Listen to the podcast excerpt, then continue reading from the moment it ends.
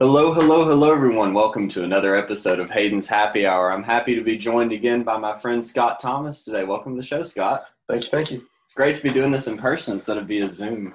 Yeah, it's a lot better. I can, I Mhm. can uh, you you get more feedback when it's Yeah. face to face. So yeah, Yeah. it's good. Good More stuff. communication, verbal and nonverbal. We can kind of read where each other are at a little more. I think it's much better to do it in person. Uh, absolutely, absolutely. And thanks for having me here. Oh, definitely. I'm happy you're here. Glad to be here. So today I wanted to not discuss the same things that we did last time, but sort of come at it from a different angle. Sure. So um, recently, Jordan Peterson has been in the news a lot because of the Marvel Comics thing with the Red Skull. So would you tell everybody about that for people that don't know about the Red Skull Oh, controversy? um, uh, well, so uh, Marvel Comics, uh, and at some point decided it would be a good idea for to have uh, Red Skull come out as uh, a, a motivational speaker, I guess you'd say, um, which uh, uh, they uh, they chose Jordan Peterson as uh, a target for a little jab there. I think. Um, Mhm.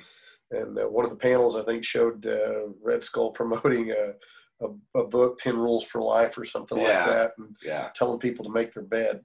So um, of course the internet has responded in kind. We've gotten a lot of good memes off that one, for sure. and uh, of course Peterson's made a, a reaction to it. His daughter's made a reaction to it, and um, really uh, an odd scene. It's one of those weird things where you didn't think that we would uh, we would be here.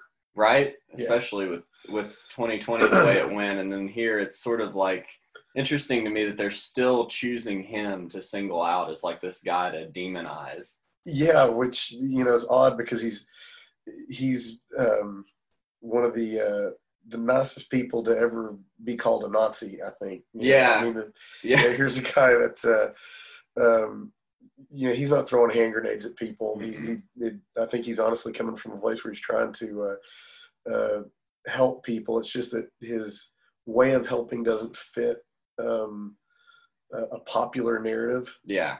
And so he, he's demonized for it. So yeah. Yeah, and I think part of the problem with his message to a lot of people is that he doesn't dismiss the idea of God being a reality in his message.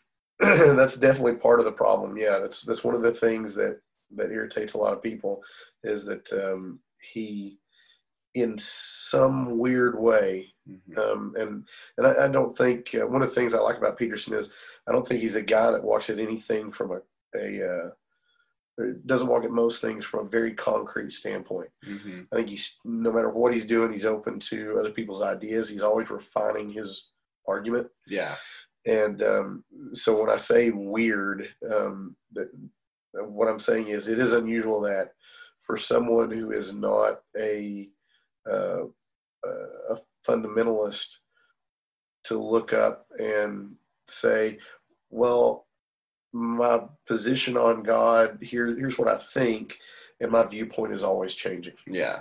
So And that's sort of kind of more of a mystical turn in that you don't concretely narrow down a concept when it comes to God yeah, it's a, overall. Yeah, it's a, it's a, an attribute we would expect to find in a mystic. Um, Yeah. Uh, his his approach to God isn't really a, one that comes from mysticism, but Mhm. but yeah, it's it's it's a trait that we would you know generally associate with somebody like that. His idea is more rooted in like his psychological background, I think, and Jung Yeah, I and the so. idea of like archetypes and narrative versus objective reality and those sort of ideas, which are interesting to bring in there, but I think sometimes weigh you down if you are attached to them because they make you define things from one narrow perspective psychologically, and they don't allow you to sort of bring in theological and um, historical narratives as much because you're sort of looking at it as all related to a person rather than God. And so you're kind of looking at it from this is how people see God rather than how God is. So I think it sort of makes you not look at the objective side of it. Yeah, um, secular theology without theology. Yeah, exactly. Yeah, yeah, that's that's a that's one of those long going uh, kind of conversations where um, you know we look up and, and it's always interesting to see somebody take on theology from the secular viewpoint and the different crossroads that that, that leads you to. So yeah, Yeah, because it can come in there from sociology. It can come in there from a lot of different places, um, Yeah. philosophy.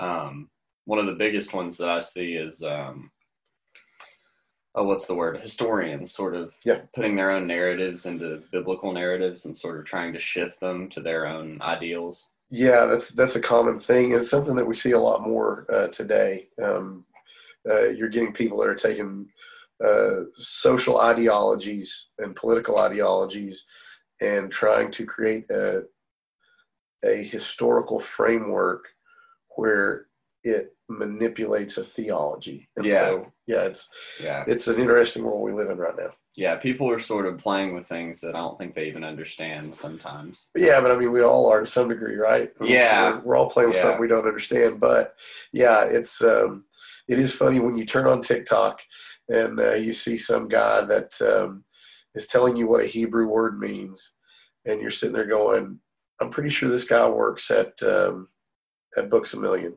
Yeah. and uh, I don't know if there's a Books a Million left anywhere.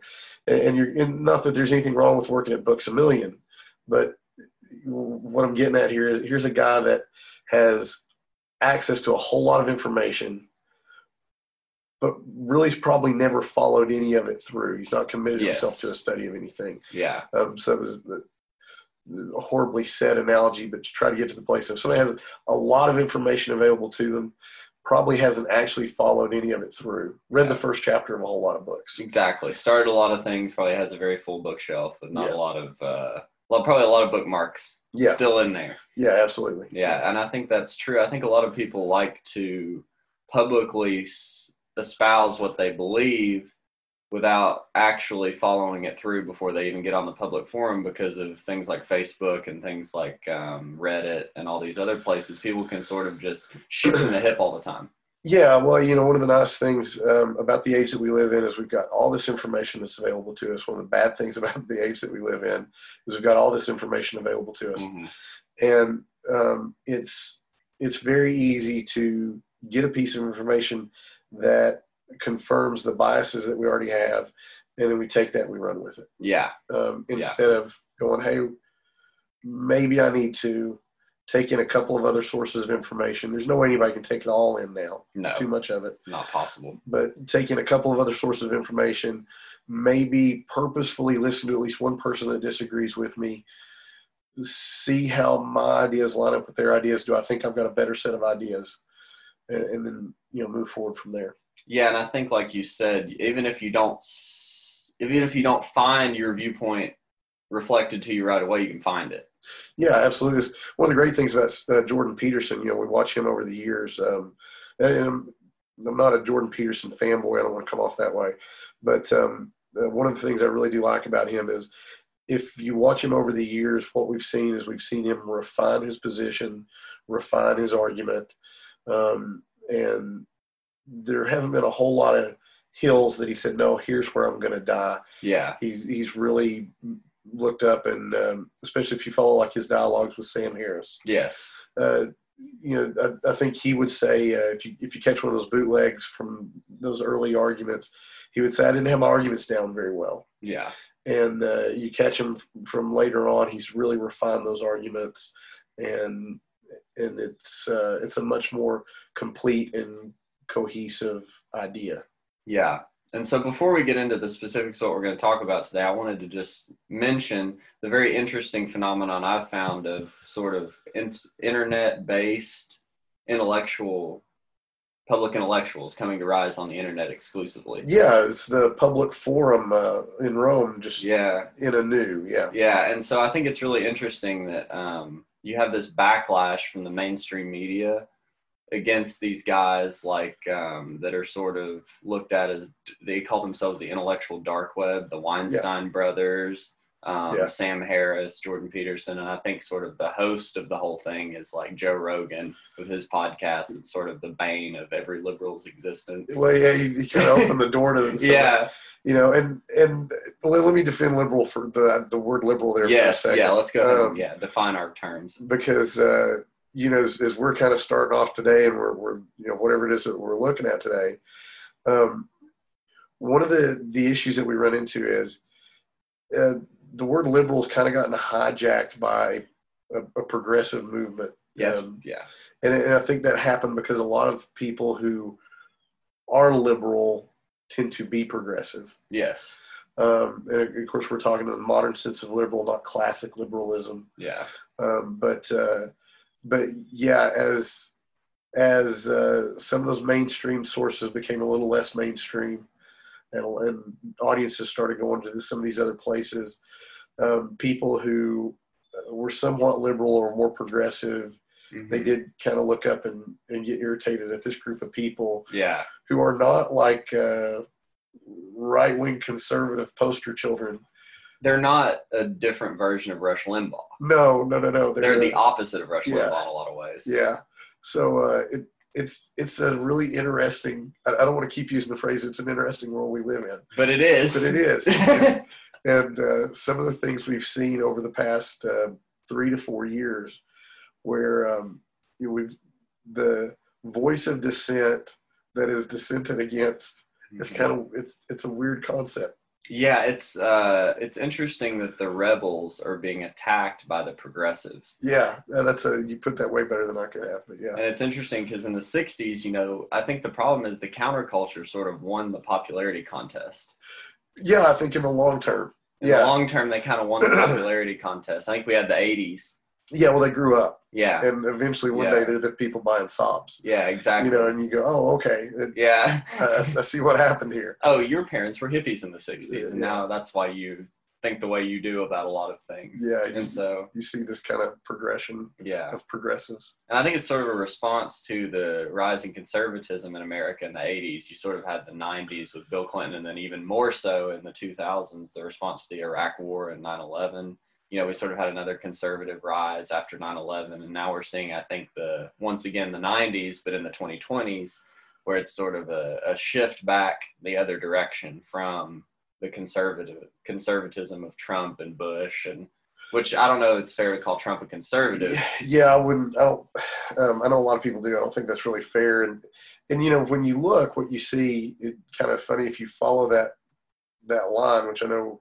Um, um, I don't. I don't want to hijack the conversation, but if you follow that line, it's interesting because what you're actually looking at is you're looking at one generation rebelling against the generation that came before. Yeah, exactly. Um, but as it goes, if you watch the trend, you know, the conservatism of the 80s, compare that to the conservatism that showed up in the 90s. Um, they're very, very different. Yeah. Um, the conservatism that popped up, uh, I guess what we would call conservatism now of uh, Donald Trump, Yeah. um, is is not conservatism. It's not conservatism of the '90s. Um, yeah, so the same way we've seen liberalism have kind of a shift, we've seen conservatism have a shift too. Yeah. Um, uh, which you know that's a, a political sphere. There's a whole lot of people that um, are- a lot better informed than me to, to comment on it, but as a pedestrian, Yeah. kind of standing from Yeah. the side and looking at it, you go, "Wow, yeah, that's that's shifted a long way." Yeah. You know, you, you look at uh, the spending of Trump, um, and and then you, Mhm. you look at the spending of George W. Bush, and you look at the spending of, of Ronald Reagan. You look at where the money was spent versus how it was spent, the attitude that was spent that was around it as it was spent, and you go, "Here's something that's called something." But really, as we look, we see it, it's progressed a lot. Yeah. It's So, gone sort of a direction it wasn't meant to. I think because I think conservatism is not about the sort of nationalism and sort of the uh, the xenophobia that's sort of gotten caught up with it, and also sort of the religious element. I don't think was as prominent with Reagan, where he wasn't. It wasn't looked at that you know if you didn't vote for Reagan, you weren't a good Christian. I think there were still some Democrats who were who were Demo- or uh, Christian Democrats who were more liberal leaning that didn't see Reagan as the Antichrist, like a lot of people kind of painted Trump as the Antichrist and he's this horrible guy. I Yeah. think there was sort of more of an intersection between the two groups, and they sort of talked a little more. Um, they definitely carried on um, a lot more dialogue, um, but I, I think a lot of that. So now we're getting into something that that um, uh, I really love because now we're talking about kind of the intersection of theology and politics. Yeah, yeah, Um, which you know, my my my first statement is everyone's individual theology should govern their political outlook, hmm but theology shouldn't be a part of the political landscape. hmm Um, and uh, what's interesting is because what you're talking about is an organic process versus an inorganic process. Yeah. You know, the organic process is how I view God should change what I do in the world. hmm And so it should change who I support. It should change uh, the policies that I'm willing to, to pay for. hmm It, it should change everything about my worldview. Um, and so that's the organic way that theology should intersect with politics. Um, what happens, kind of the age old problem when we we corporately interject theology into politics. Yeah. And so that's where you have the state church Yes. um, or the the state anti-church. hmm Um, you know, most of your communist countries. hmm Um, uh, you know, when we look up and we go, okay, we're going to take a political stand towards theology. That's a huge issue um, because at the heart of Christianity is this idea that um, there's a difference between two people. Yes. You either have faith in Jesus Christ or you do not have faith in Jesus Christ. And we're not called to legislate that everybody has faith in Jesus Christ. We're called to proselytize. Yeah. We're called to be evangelists. Yeah. For Christ, not to enforce Christ. Yeah. So it's interesting when you start seeing those two things come into play. And, um, you know, then you, you get people making statements and taking stands that um, aren't really based in their theology, but they're in the Mhm. name of their theology. Yeah, and so you see things that are sort of antithetical to what we would think of as Christian values, sort of like, um, and not to get too political into it, but sort of uh, funneling all the money into um, protection, like defense spending. And we see that sort of thing is like, uh, let's hoard all our money for missiles and guns, and let's not uh, fund social programs, and let's not uh, fund our education system as much. Let's sort of take money away from the people and sort of give it to the what I think Eisenhower called the military-industrial complex. Mm-hmm. And so we see that that's probably not a very Christian value from my personal theology. Right. And so that to me that doesn't reflect what my theology informs me about how I should act in the world Right. but it's sort of seen as if you're a Christian in America, you must listen to Jerry Falwell and uh, Joel or Joel Osteen, depending on your proclivities, and you must you short you sort of just all you care about is abortion and gun rights, and that's sort of your political stance. You know, there's not really a spectrum. You're sort of seen as like an ideologue only if you're a Christian in America. Like you must be right wing. You know. Yeah. So here's one of the interesting things that, that comes into play. Because as I'm kind of parsing through that, that set of statements that you made right there, um, the, the first intersection that we come to when we start looking at how is it that our theology impacts our daily life, hmm right? Yeah. Um, the, the first one that we run into is the idea of interpretation. Yes. Um, so, me being just slightly older than you, um, I remember when this argument sprang up in the late 80s, early 90s um, about whether or not abortion should be a litmus test um, for a, a, uh, a, a judge that a president was appointing. Okay. Um, you know, whether to circuit, uh, you know, federal circuit court or Supreme Mhm. Court or whatever. Um, and so this question came up: Well, should abortion be a litmus test? And there was a a public conversation that we had about how important is abortion politically, and it kind of got labeled as the uh, I think they called it the third rail of, hmm of politics. Yes. It was well, you don't touch it because if you uh, you touch it, you're going to get zapped. Yeah. Um, and so it was interesting to see that that take place, and then that kind of gets shattered um, somewhere around uh, 19. Uh, I guess it would have been 99 or 2000 Yeah. when uh, George W. Bush, he was running uh, for president, um, uh, said, "If you give me an anti-abortion bill, I'm going to sign it." Yeah. Yeah.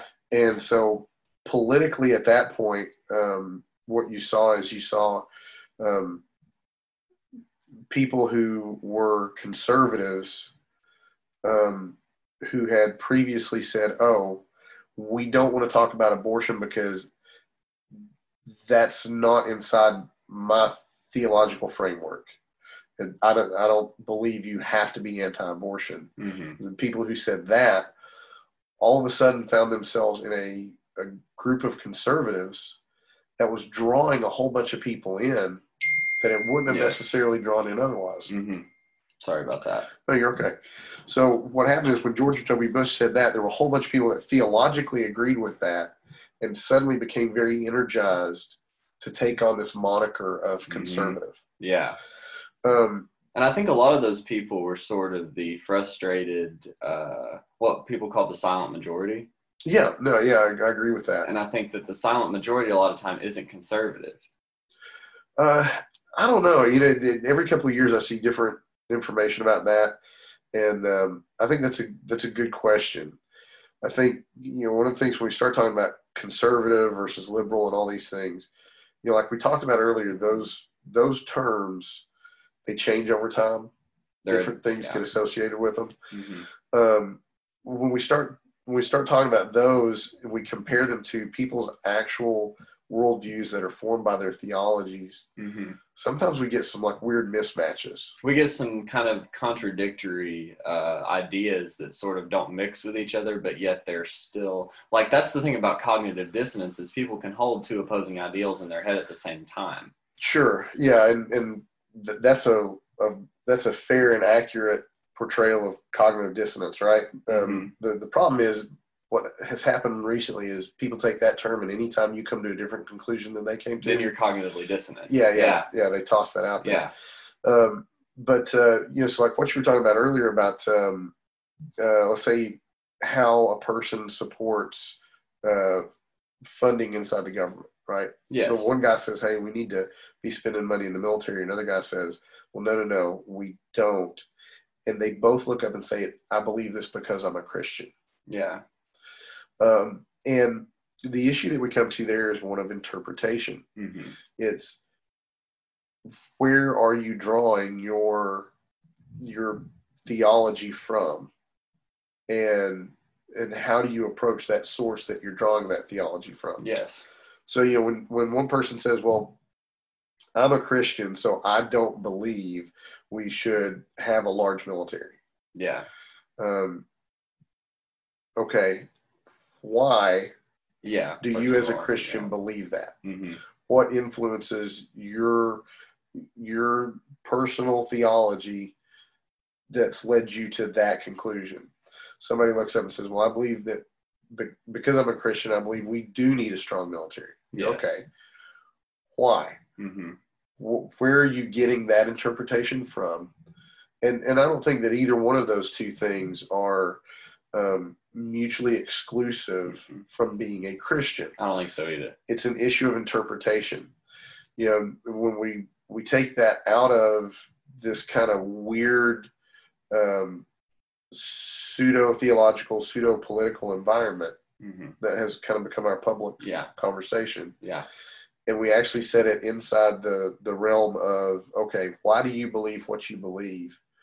All of a sudden, we're talking about some of the fundamental differences between, and by fundamental I mean the, the core Yes. The core values. the, the core differences between different branches of Christianity and different schools of thought within Mhm. Christianity. because there are a lot of those and i don't think that's that's missed in the conversation is people don't talk about the difference between the spectrum you know they want to talk about spectrums with gender they want to talk about spectrums with sexuality they want to talk about spectrums with everything but christian belief Yeah. Christian belief is this one narrow ideological framework that makes you a bigot and that's that's all it is in the media Sure. or you're uninformed or you're holding you're a romantic holding on to old ideals that aren't applicable to our world anymore Yeah. you know it's sort of uh alan watts talked about the progression from the myth of the the potter right so he talked about we had a myth that the only way to look at the universe was that god was a potter and he sort of looked at it more as like a, a spontaneous generation that fit with science but that god was still there and that it was sort of a infinite intelligence and cosmos versus the old idea of your clay, God made you, he can do whatever he wants with you. And he said we sort of shifted from what he called that myth to the myth of uh, he called it automation.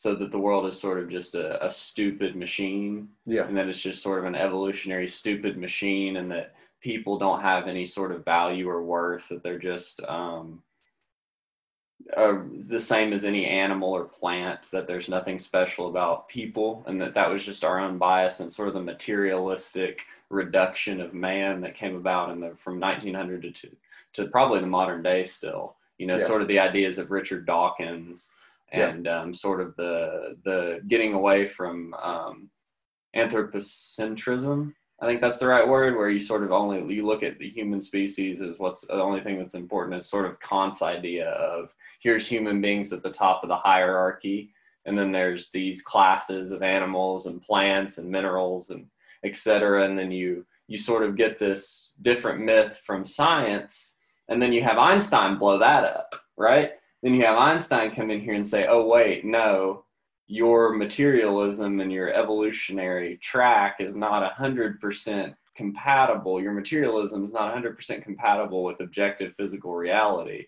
And actually, physical reality is, is connected, unified by space time and these other uh, elements of physics that don't fit with your materialistic automatic viewpoint. So the world's actually a little more rooted in relativity rather than empiricism. And so then that sort of blows up the materialism. And now I think we're in this weird spot where we don't know what we're supposed to think anymore. Yeah. So the question is, do you believe Genesis or not? Yeah, that's the Yeah, yeah, question. Yeah. Yeah, I'm, I'm tracking you there. And so this is, you know, this is a real question that Christians are having to work with. Now, now okay, we're, we're outside of kind of like the, um, the ethereal stuff that I was uh, really having trouble navigating through earlier. Now we're talking about something that I can, I can get Yeah, my teeth into. yeah. Now we're talking about, now we're talking about the Bible. Now we're talking Yeah. about fundamental Christianity. Yeah. So the question is, as we develop our theology, should it shape our worldview? I would answer yes. Well, I think we both answered yes earlier. So yeah, yeah. yeah, If you believe in God, it should change the the way you interact with the world and the things that are around you. But it doesn't make us theocratic. Uh, well, I mean, the, theocratic. We're we're talking all of a sudden about a a. Uh, Like a political, political entity system. enforcing religion yeah, uh, people. I'm all for a theocracy. I'm, I'm completely for a theocracy. Yeah. It's just it's got to be headed by Jesus Christ. yeah, and see Jesus Christ in I'm, here uh, right now. I'm, a monarchist. I'm just yeah. waiting on my king to return. Yeah, exactly. So in the meantime, I've got to shape the sphere of the world that's around me. yeah. um, you know anything that I can touch with my ideas with my hands hmm and um, and so as I do that the, the real question is do I believe Genesis or not? Hmm do I believe that God is personally involved in the actual creation? Hmm do I believe that God has a very specific plan for my life? Hmm do I believe that God has has laid out the steps that are in front of me and and in fact actually does care about who wins a football game? Yeah. And you know, one of the interesting conversations I, I heard um, a couple of years back when Tim Tebow became a name, hmm and uh, somebody who was in the secular world and was trying to kind of poke fun at Tim Tebow looked up and said, "Yeah, does this a hole think that God cares who wins a football game?" Yeah. And I think that that secular mindset has a very juvenile idea of God hmm if there is an all-knowing, all-powerful, all-present being, doesn't he have to care? Well, yeah. He at least has to know who's going to win, Well, even if you don't think Yeah, he's so- influencing it and caring about it. He at least Yeah. has to know who's going to win before it happens. yeah. So then, and then we're getting into some of the really fun stuff about now we're talking about differences in interpretation Mhm. as we approach those worldviews dictated by Yeah. our theology. So And yeah, So, like now we're talking about not just Genesis, but the difference between determinism and free will. yeah, predestination versus Yeah, predestination is the right Yeah. word theologically. Yeah, yeah, yeah. That's and okay. I've come from a philosophical background. Yeah, yeah, so I'm yeah. still in those deterministic versus- Determinism's yeah. got some other Yeah. stuff attached to Yeah. it, but yeah, yeah, yeah. And a lot of scientists are determinists, like Sam Yes. Harris and Richard Dawkins. I think would be considered determinists. Yeah, they'd make great Calvinists if they Mhm. just knew. Yeah, I think that uh, they shouldn't dance either, so they probably really make good. Yeah, they, yeah. Sam, I don't know. I've never seen Sam Harris. He might cut a rug. You don't know. Yeah, you don't know. Sam Harris might have some rhythm, but I don't think Richard Dawkins has rhythm. I think I can say that safely. I'd be pretty sure. Maybe he does the Charleston really well. Yeah, Um, yeah. I don't know. Maybe he's yeah, old school, definitely. Yeah. Richard Dawkins, if you ever see this and you're great at the Charleston, I'm sorry. yeah, I hope. I don't think Richard Dawkins is watching a podcast entitled "Jordan Peterson: The Reality of Christ." No, but- kind of. You know what? I mean, if, if if Richard Dawkins, if you ever do catch this, I would love to sit down and have a conversation with you uh, uh, about the world and the Lord who made it. And I, I'd, I'd love to sit down and get to know you. Um, put something in the comments. I, I'll make sure you get come over to the house. We'll Yeah. have dinner. I'd love to sit down and speak with you. Yeah, and I think that's another thing that's important that I talk about almost every episode on this podcast is having an open mind in the sense of you're not just going to surround yourself with people who think exactly the way you do. Okay, so that now we're okay. Great. Um, you know, when we start talking about theology dictating worldview and how we respond and how we react, um, obviously interpretations are different, but the fundamental interpretation of the Bible actually looks up and says, "Hey, uh, Christians are called to make disciples of all nations." Mm-hmm. And so what that says is the people who don't agree with me, by and large part, I'm still supposed to go out there and find those people, have a relationship with those people. Now it should be a relationship that's centered around proselytization. Mm-hmm. So I'm, I'm looking to preach the gospel to these people, Mm-hmm. tell these people uh, about Christ, hopefully Yeah. through my relationship with them, bring them to a relationship with Him that that brings them to a, a place of grace. So, Mhm. so yeah, um, and you've had interpretation. You've had every interpretation you can think of of Christianity in the past. Oh yeah. You know, and that's one of the things that always happens is we sit down, we start talking about Christianity. An, an opponent of Christianity is always going to look up and say, "Well, but." Mm-hmm. the church said this. Look, the, somebody inside the church has said everything you could possibly imagine to say. About every single book, Yes. every single verse. Yeah, and, and any topic that you want to come up with. Yeah. Um, so I, I tell you what, let's not worry about what was said yesterday. And somebody's going, Mhm. well, that's a cop out. Okay, fine. In a sense, it is, yeah. but in a sense, it's not because let's go ahead and talk about epistemology for a second. Sure. No, no sane epistemologist, even the um, like Jeremy Bentham, like the guys that are all about taking in all the data. Yeah. Even they have a statement that says you can't take in all the data to make a decision. You have to get as much information as you Right. can and then move forward. So what you're saying there is like empirically, and I hate to use that word, but No. when we're making a decision, you have to, in some sense, say we have to leave the past behind and live in the now and make a decision now. Because if we keep looking back at the past, we're just going to be static. Yeah, and you know where the rubber meets the road is. it- I don't. I am not really ultimately um, affected or responsible for what some pope said in No. 1643. I don't know which pope that would be, but what some pope said in 1643. Um, what I am affected by directly and what I am responsible for is what I believe right now. hmm Um, uh, and that's one of the beautiful things about how God deals with individuals hmm um, at the end of the day, um, as I look at the Bible, what it says fundamentally to me is it doesn't matter what your dad believed, hmm it doesn't matter what your mom believed. What matters is what you believe. hmm Um, what is your relationship like with God? And uh, one of the things that that um as I'm teaching and as I'm interacting with the congregation um, that I'm a part of, is I'm constantly saying the number one most important thing is your relationship with God. hmm Everything else is secondary. Do you have a relationship with God through faith in Christ Jesus? If not, why are we talking about something else? Let, let's refocus. Let's come back. Let's let's look at what's important. hmm Yeah, I understand you had a horrible thing happen to you yesterday.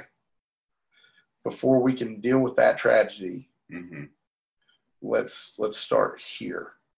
So, you know, that that idea of where do we stop trying to parse data and where do we look up and say, here's where I am. Mm-hmm. How do I deal with the world that's around me? Mm-hmm.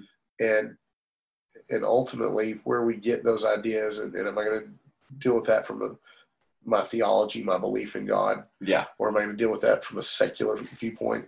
Mm-hmm. Those are the things that really matter. Yeah, and I think that when you said rubber meets the road, I think that's exactly what we're getting at here is in and through the framework of a public intellectual that everyone probably knows or has heard of at some point. I think it's a good way to look at rubber meeting the road ideologically and rubber meeting the road with the culture war. Talking about Jordan Peterson. Yes. Coming back to Jordan Peterson, yeah, Yeah. absolutely, because he's a very rubber meets the road kind of. Um, he has a very rubber meets the road kind of message. hmm um, the idea that some people poke fun at of where he says, um, uh, "Look, if you want to change your life, you got to start by making your bed." Which also is something a very famous commencement speech by a military commander said. Yeah, um, Navy Admiral. Um, Yep. Gosh, I can't think of his name. Raven, I want to say, or something like that. But he yeah. said the same thing. He's basically like, if you start your day not putting your room in order, your day's going to be disordered. And that's sort of Jordan Peterson's idea in different words. Yeah. Um, so the the Bible um, places this this idea in a really great framework. I think it's as a man thinks, so he is. Yes. and you know the idea of what you focus on what you meditate on uh, jesus puts it this way. He said um, the the light the eyes are the windows to the soul. If they're filled with light you'll be filled with light. If they're filled with darkness you'll be filled with darkness. Hmm Uh, what are you focusing on? Yes. you know, paul uh, is he kind of addresses the topic. He says uh, you know, these things which are good meditate on these things. Hmm and so the idea here is that um, if when I get up in the morning, I walk through a house that is entirely in disarray, hmm I'm looking at things that are in disarray. hmm I turn on my phone and, and I, I, I fill my brain with people arguing. Well, I'm going to be in disarray. I'm going to be arguing. You know, so the the issue here is this real simple biblical concept of, you know, focus on God, meditate on God, take in these things that are good. Um, the Jews have known this for a really long time, right? hmm Um, the the first prayer that you're generally taught as a, a, a young Jewish boy. Oh, can you tell uh, people about your, just a brief thing about your background and your childhood so they know that you're coming from an informed perspective here? I think that's a really interesting part of your story. uh, yeah, sure. So, um, uh, uh, I, I was born at some point, and, and uh, as that progressed, um, uh, my mother was uh, was Jewish. Uh, her family was Jewish, and at different times she practiced the Jewish faith. Uh, my my father was Baptist, uh, at, and um, Baptist family that he came out of.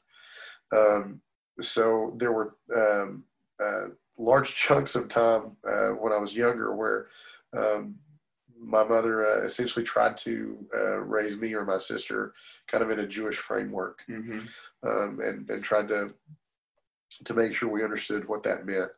Um, so one of the, the first prayers I was taught when I was a kid was um, what's called the uh, Shema, and it's uh, it's out of Deuteronomy chapter six, and it, it's this very basic prayer that starts off with this idea of um, love God with everything that you have hmm with with all your heart, with all your soul, with all your mind, and this idea of focusing on Him with everything.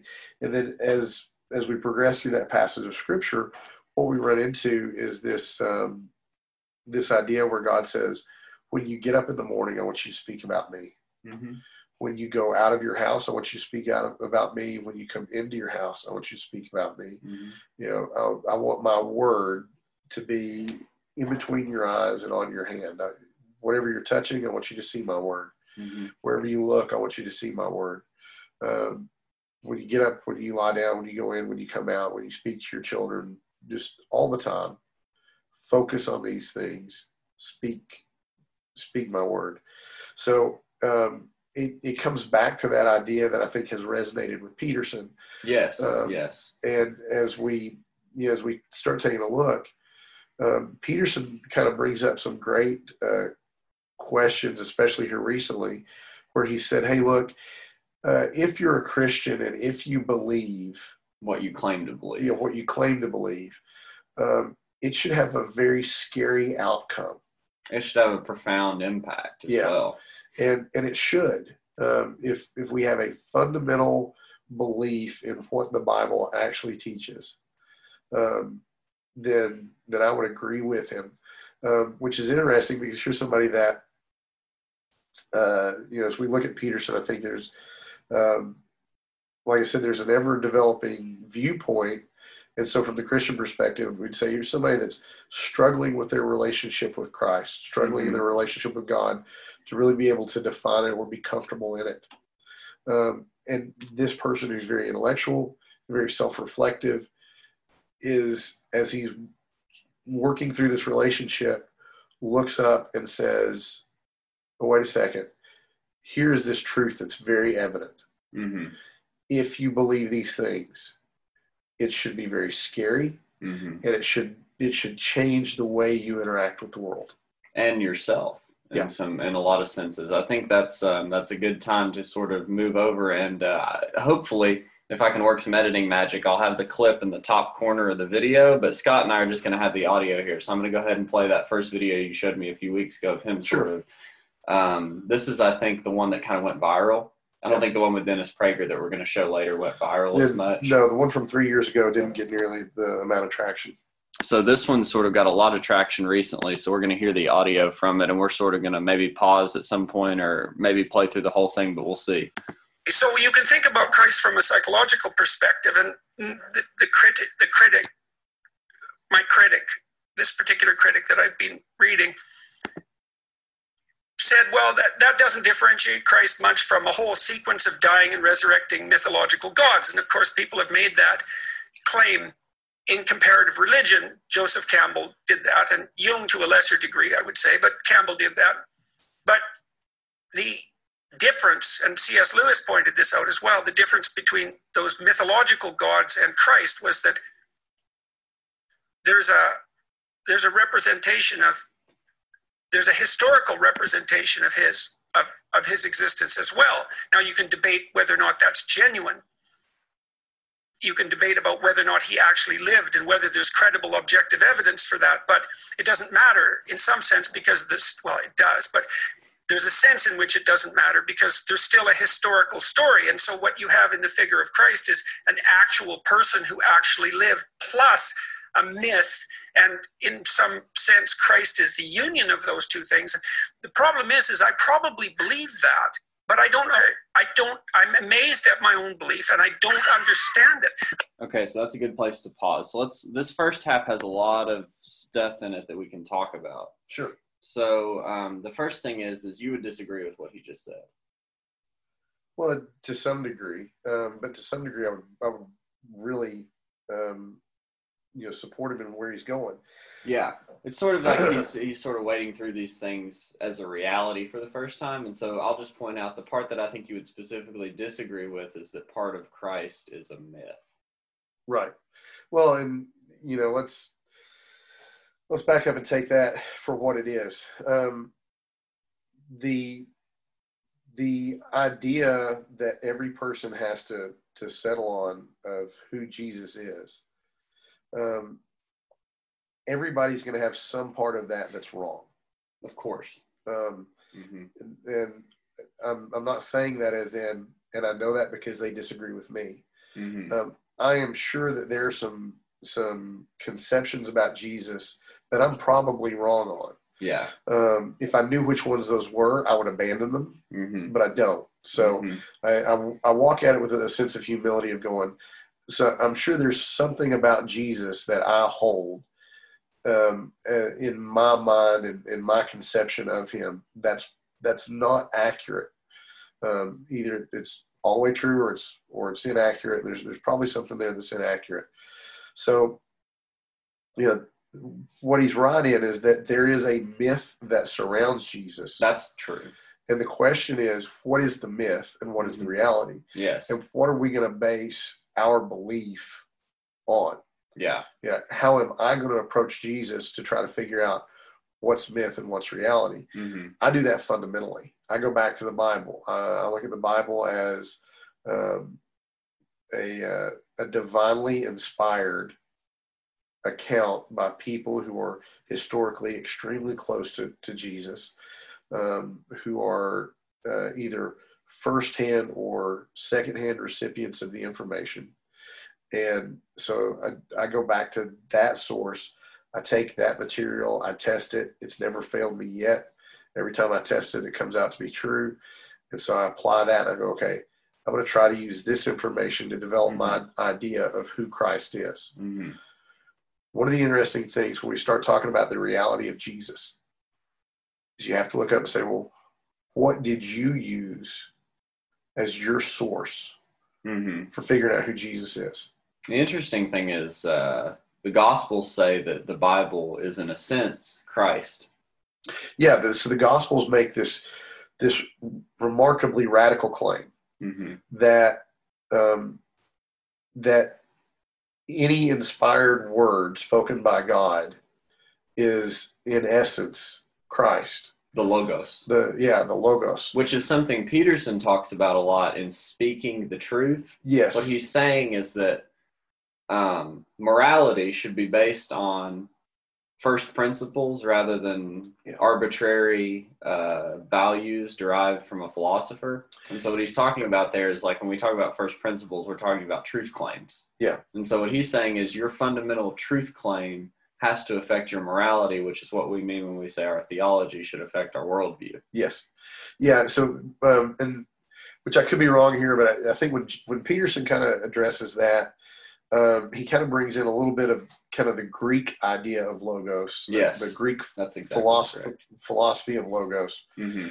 um, and then he brings in kind of a, a Jungian yes. uh, idea an along with that. Yeah, archetype uh, or an archetype kind of model. Yes. Um, so you know when we look at, at the Bible, uh, or I say when we uh, when we look at the Bible, the this this claim in the beginning was the word was the word was with God. The word was God.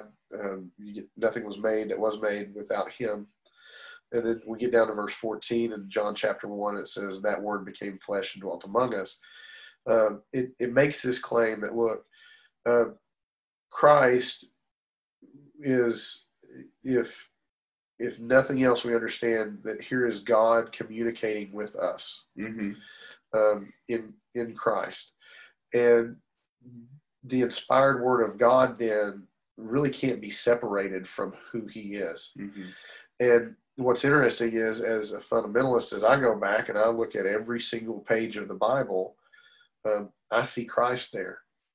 You know, when I see the uh, the the blueprint-like description of the construction of uh, the tabernacle in the Old Testament, um, I see all these different little pictures of Jesus. Mm-hmm um, when I, I, look up and I see uh, the the the testimony, the the description of of the redemption of Ruth mm-hmm. uh, in the Old Testament, I see a picture of Jesus, um, and so as I look at the Bible, I, I gather all these different sources of information on Jesus and it helps to give me a more full picture of who he is. Mm-hmm. And it comes back to that idea of so for the fundamental Christian, we're saying, well, to know Jesus, we have to know the whole word. We have to know it in its entirety and in its context. Mm-hmm. Um, and it, it, comes back to this interesting question of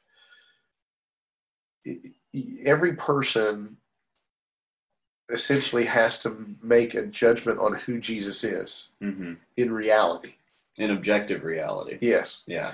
And so the question then becomes what information are you going to use to make that assessment? Mm-hmm. And it's scary because I, I sit down and have a lot of these conversations with people about, well, who do you think Jesus is? And, you know, there are a lot of people out there that their viewpoint of Jesus is honestly formed by a novel that they read um, by you know, Dan Brown um, or uh, you know their viewpoint of Jesus is is influenced by um, a, uh, a, a teacher that they had in the eighth grade mm-hmm. who really made uh, Norse pagan mythology really cool. Yeah, you know, and so the question is, where are you getting your information? Are are you getting your information to come to a conclusion about who Jesus is from your own life experiences? Mm-hmm. You know, whether we're talking theologically or or philosophically, that's a horrible idea. You know, Yeah. don't define a donut by your experiences Yeah, exactly. because there might be a different type of donut out there. Yeah. So What you if know, you've only had a glazed donut and you see a guy carrying around a jelly fill that doesn't have a hole in it, and you're like, "That's not a donut." that's not a donut, right? Yeah. And so the the real problem that we run into is when people look up and they go, "Well, yeah, I know I know who Jesus is. Yeah. Um, what are you basing that information off of?" Well, I mean, uh, you know, uh, I, I uh, and you go, "Oh, you're you're developing it off of a, a worldview." Mm-hmm. And and so you know we kind of run into then an issue of well is god developed by your word worldview or should your worldview be developed by god Mm-hmm. so yeah some really great really great ideas that we have Yeah. to start kicking around when we start asking the question who is jesus and how does he impact in your reality Yeah, and so to give a little background on what where Peterson's coming from, I think it's important to know who Joseph Campbell is. So Joseph Campbell was a comparative mythologist from the early 1900s to the 1940s, I believe, was when he died. And um, his work is very influential both um, in popular culture and entertainment, in the entertainment industry, as well as in the intellectual world. And uh, I'll illustrate that that impact twofold. One is with um, the idea of comparative mythology itself. He sort of started that in a sense um, in America.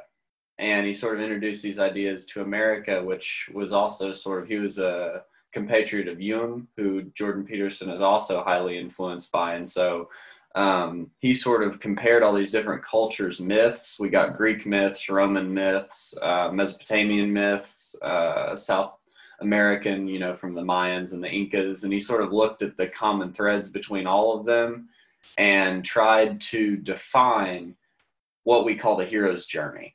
And Yeah. so the hero's journey is this linear path that all of these stories follow with their central characters and their central protagonists, and he sort of defined it.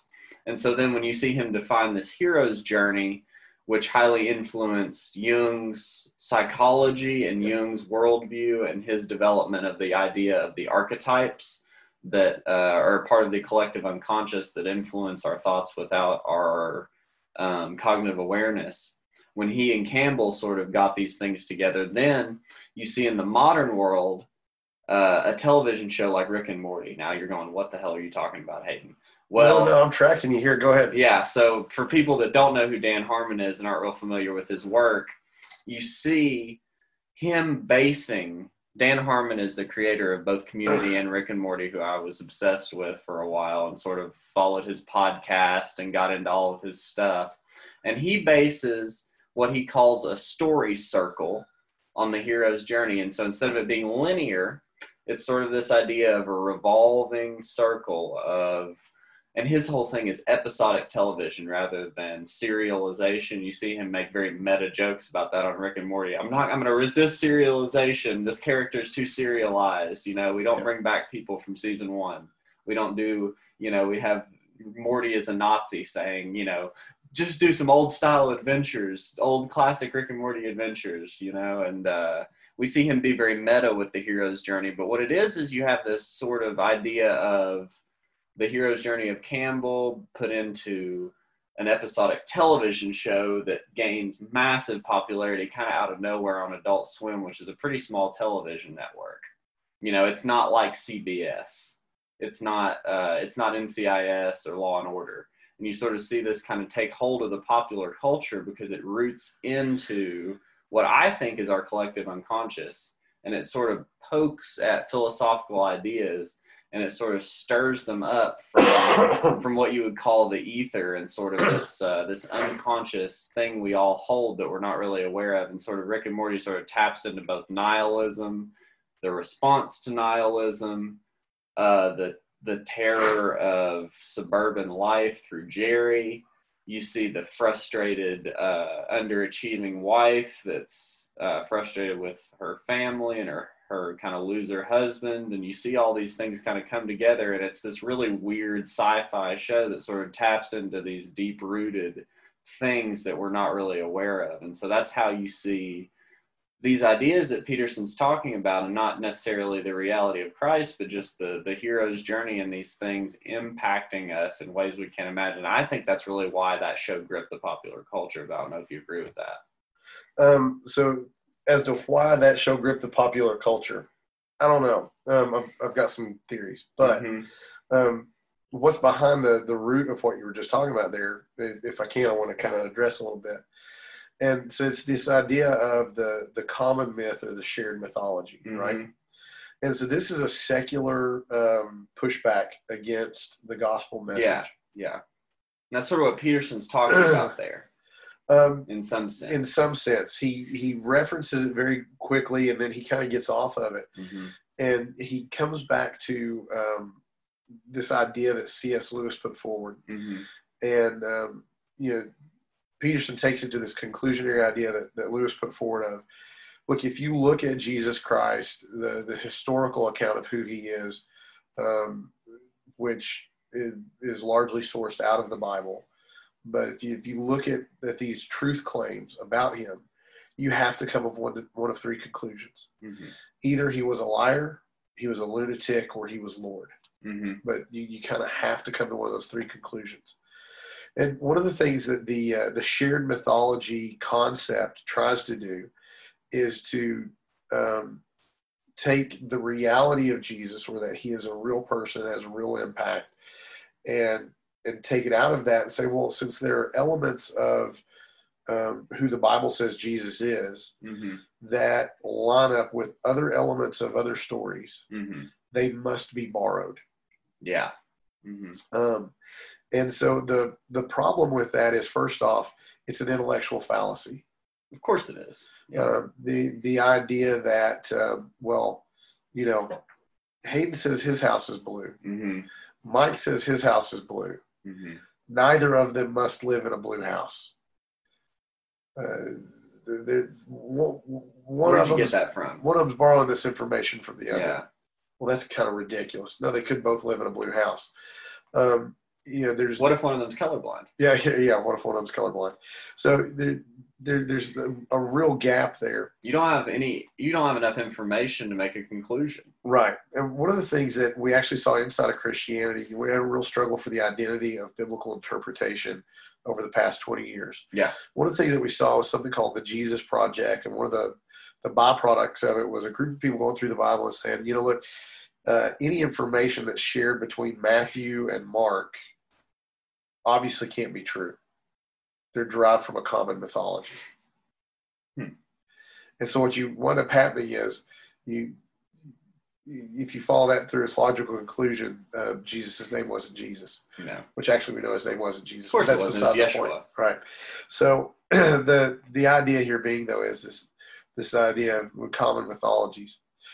Um, one of the the things that gets brought up all the time, and I love it. I get a huge kick out of it. Somebody goes, "Well, you know, Jesus resembles all these other uh, resurrected mythologies. Mm-hmm. Well, not really. Not exactly. If you go through and you really start looking at them, and you don't take the the the the Facebook uh, meme kind of generalization of you know these statements, really these they don't they don't reflect each other very much. But even if they did, and so let's let's say let's say they they reflect each other entirely, mm-hmm. except for these these important details. Yeah. So what the gospel of Christ has that is different from anything else is first off this concept that you as a person by your very nature are damned to hell mm-hmm and that God, a holy God, has sought you out and redeemed you not by your own merit, not by anything that you can earn, but solely by his good pleasure. Mm-hmm. Has sought you out and redeemed you by his own sacrifice, by his own suffering, and by his own torment. Mm-hmm. And that through that, he has he has desired a relationship with you or through that he's he's realized this he's he's brought to a realization this Yeah, relationship that he wants to have you with you. Uh, almost got caught up in a real bad heresy there through misspeaking, but um, uh, he's brought to realization that he wants to have a real he wants to have a, a relationship with you. He's laid all that on the table. He's presented it to you. Every bit of the onus is on him. He has done this, and because of that, You have the ability to do this. you are then empowered to do these things. Mm-hmm. there's no other narrative throughout the history of, of human existence that lines up with that. No, and, and just because the resurrection is involved doesn't mean that the whole story is exactly the same as these other shared mythologies. Absolutely. And you know, from the from the fundamentalist standpoint, what I would do is I would look up and say, well, of course the Epic of Gilgamesh reflects some elements of Yeah. the biblical account of the, the flood of Noah. Mm-hmm. Um, I would say that they're a common shared history. Yeah, exactly. So of course that it reflects some of these things. Mhm. um, I I would say, well, of course, you know, these Greek mythologies hold this element of resurrection Mhm. um, be- because I believe that there is a, a, a spiritual battle that's being fought on a daily basis, and that the elements of uh, the enemies of Christ uh, would take these promises that God made in the Old Testament and would weave them into these myths Mhm. to try to discredit what was said. So, you know, from a fundamentalist standpoint, um, we look up and go, well, yeah, there's a there are common things throughout these these different ideas, Mhm. but it doesn't in any way destroy the reality of who Jesus is. And so getting to that statement, I think really puts the second half of this video in a good place because that's exactly what Peterson talks about. So let's go ahead and finish out that video that we watched, and he sort of addresses that exact statement that you just made. Because I've seen this is where he gets emotional. sometimes the objective world and the narrative world touch. You know, that's Jungian synchronicity. And I've seen that many times in my own life. And so, in some sense, I believe it's undeniable. You know, we have a narrative sense of the world. For me, that's been the world of morality. That's the world that tells us how to act. It's real. Like we treat it like it's real. It's not the objective world. But the narrative and the objective world touch. And the ultimate example of that, in principle, is supposed to be Christ. But I don't know what to, um, that seems to me oddly plausible. Yeah. But I still don't know what to make of it. It's too, in part because it's too terrifying a reality to fully believe. I don't even know what would happen to you if you fully believed it. if you believed in the story of Christ, or if you believed that history and and let's say the narrative make meet. Let's say. Both, I think. I think you, because when you believe that, you buy both those stories. You believe that the narrative and the objective can actually touch. So yeah, so we have Peterson there sort of laying out exactly what you were talking about of wrestling with the question of who Christ is and what that means for your life and what it and we sort of address that at the beginning of it impacting it shouldn't mean that you enforce your theology on the world, but it should it your political views should be shaped by your theological assumptions. Yeah, everything you do Mm-hmm. should be shaped by who you think God is. Yeah. And um, you know, one of the things that I think we're we're quickly coming to a, a collision course um, with is can Christianity fit into the culture that's around it today? And I think it can't. And I, I agree with you. I don't think that it can. Mm-hmm. I think biblical Christianity is becoming more and more. It's not that biblical Christianity is changing. I should say that biblical Christianity is more and more at odds with the culture that is around it inside the United States today, because as that culture has changed, it has moved beyond a tipping point of being able to share space with biblical Christianity. And I think that that's true from both the conservative, if you want to call it that, and the liberal perspective. I think that um, the sort of idea of the sort of bigotry that we see surrounding a lot of Christianity where it's like, you know, I'm not going to have dinner with someone who believes that abortion should be legal. I'm not going to interact with someone who um, is gay. I'm not even going to talk to them if they're gay. I'm not going to do these things if they're gay. And then on the other side, you have people that say, well, I'm not going to um, interact with someone who believes that uh, abortion should be illegal. I'm not going to share space with someone who uh, doesn't hold my viewpoints from the liberal perspective. I'm not going to accept someone who doesn't think that it's okay for a child to change their gender if they feel that's okay at age 13. I'm not going to interact with someone who doesn't think you should allow a child to determine whether they should take hormones to change their gender before they're 18. You know, it's sort of both sides of the aisle are not interacting with each other anymore. And you sort of get these bad ideas on both sides culturally that are being enforced by um, media narratives and um, academic narratives and all these other different things. And you have bad ideas on both sides that are sort of fighting it out. And I think that you have biblical Christianity here in the center, not agreeing with either side. That's not that's not compatible with right or left or whatever it may be.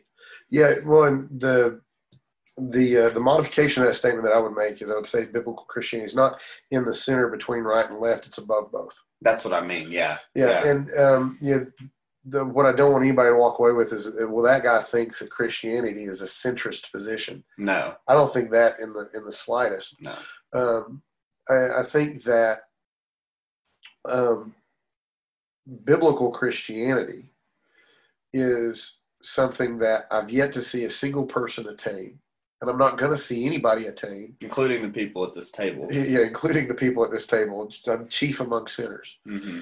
um, and it strikes at what Peterson said when he said, "You know, it's it's scary mm-hmm. if we look at the implications of what it would actually mean to to believe.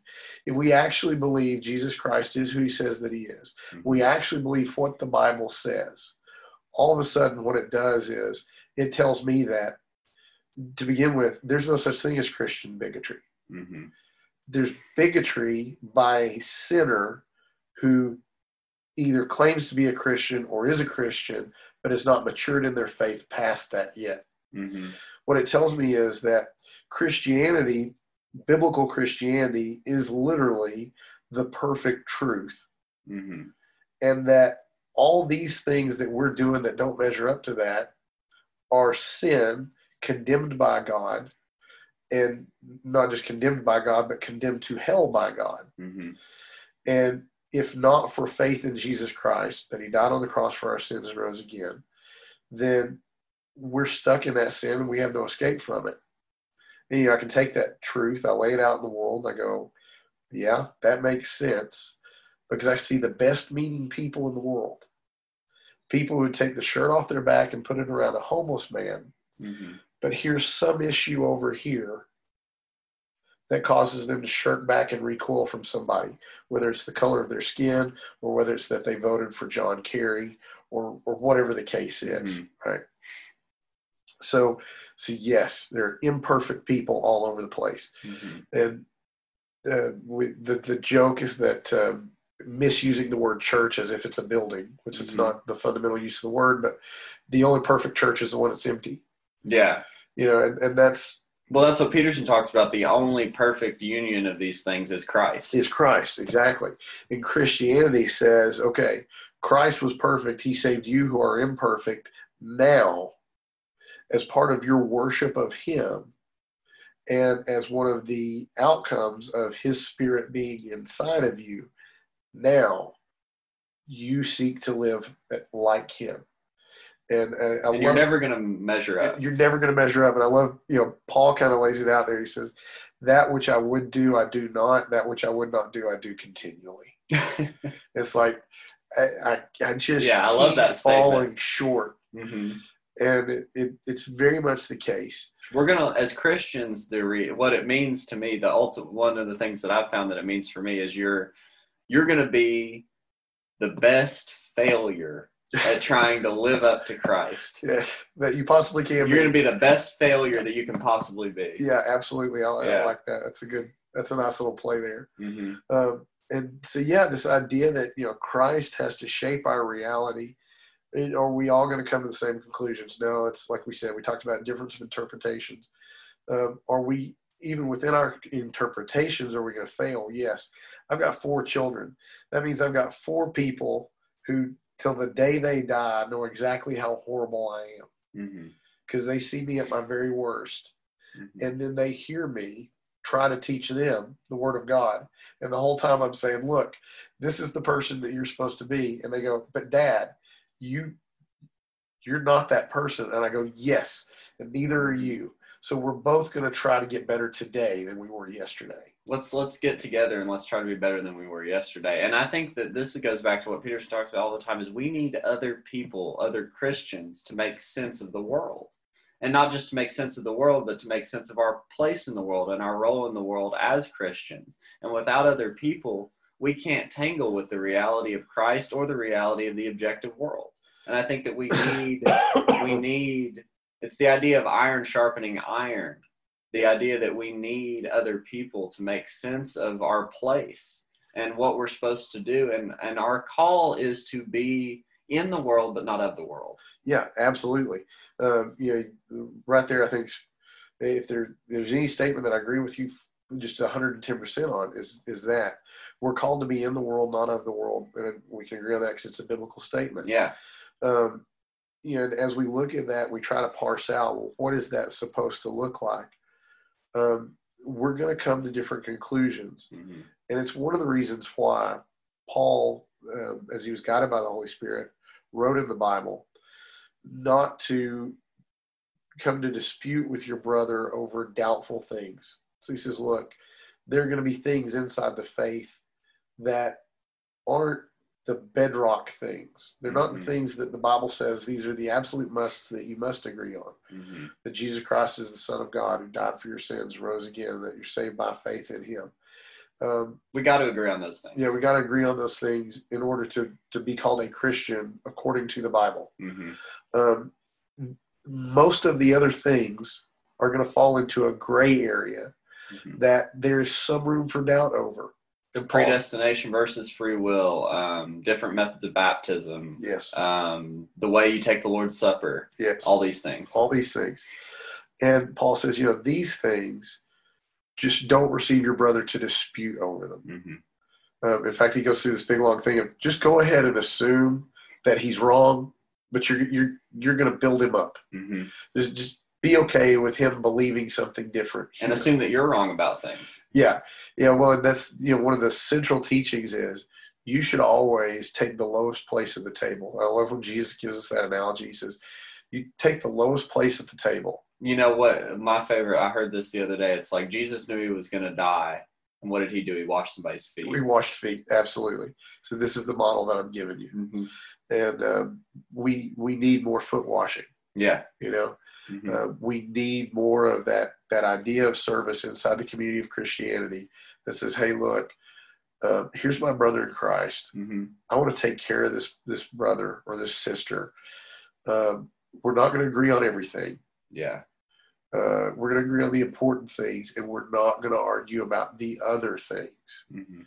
Um, I, I I laughed myself silly internally about a, a, something you said earlier. Yeah, I remember when I heard a guy say, "I just don't understand how you can be a Republican and claim to be a Christian."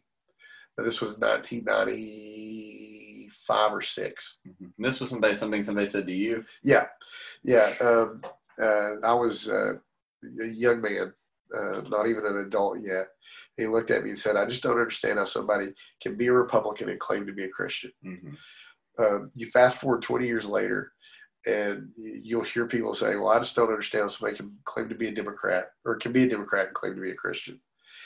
And Well, if you voted for Joe Biden, obviously you don't believe in Jesus. well, right. So You know those sort of things. It's that Yeah. same idea. yeah, that idea. Um, I don't think there's any one side of the aisle that has a a, a deadlock Mhm. on um, you can you you you still can or can't be a Christian and vote one way or the other. I would say Christ said you shouldn't be worried about who somebody voted for. Uh, well, I would argue there. I don't know that that's the case, but um, uh, I think you should have dinner with them no matter who they voted for. yeah, for. absolutely, hundred ten percent. Um, you know, I think that um, I obviously look up and say your theology should dictate your worldview. Now, can I ask you a question that rubber meets the road? Would you ever Yeah. tell somebody who to vote for from the pulpit? From the pulpit, Yeah. Um, sure, absolutely. So if somebody was running for president and they Mhm. said, um, "I believe that we should ban Christianity," from the pulpit, I'm going to tell everybody, "Don't vote for that guy." Okay, fair enough. Now let's Right. say this: um, if somebody does not take a stance on Christianity that you believe is destructive, would you tell somebody who to vote for from the pulpit if neither candidate takes a destructive viewpoint towards Christianity? Yeah, there's still plenty of still plenty of scenarios where I would. Um, if if somebody looked up and said, uh, uh, um, "We should uh, we should take away every Arab uh, every person of every person of Arabian descent. We should take away their right to vote inside America."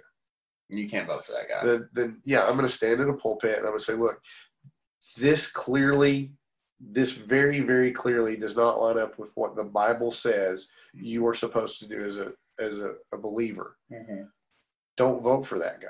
I'm absolutely going to do that. Okay. Um, so That was a rubber meets the road thing that I don't think I'd ever asked you directly before. so yeah, wanted no, I don't. I don't think we've had that conversation. No. Um, and, and again, I don't think that theology can have a pass anywhere as far as worldview. Mhm. Now, um, what I try to do is understand that at the end of the day, I'm I probably no not probably at the end of the day, I don't care who you voted for when I take that issue and I set it next to do you have a relationship with Jesus Christ? That's secondary. The who you voted for is completely secondary. Completely secondary. So why would I speak about the secondary thing hmm when the primary thing is what I'm supposed to be speaking of? hmm So It's uh, not a focus in the pulpit. yeah, it, it's not a focus in the pulpit, and I, you know, anything I say from the pulpit,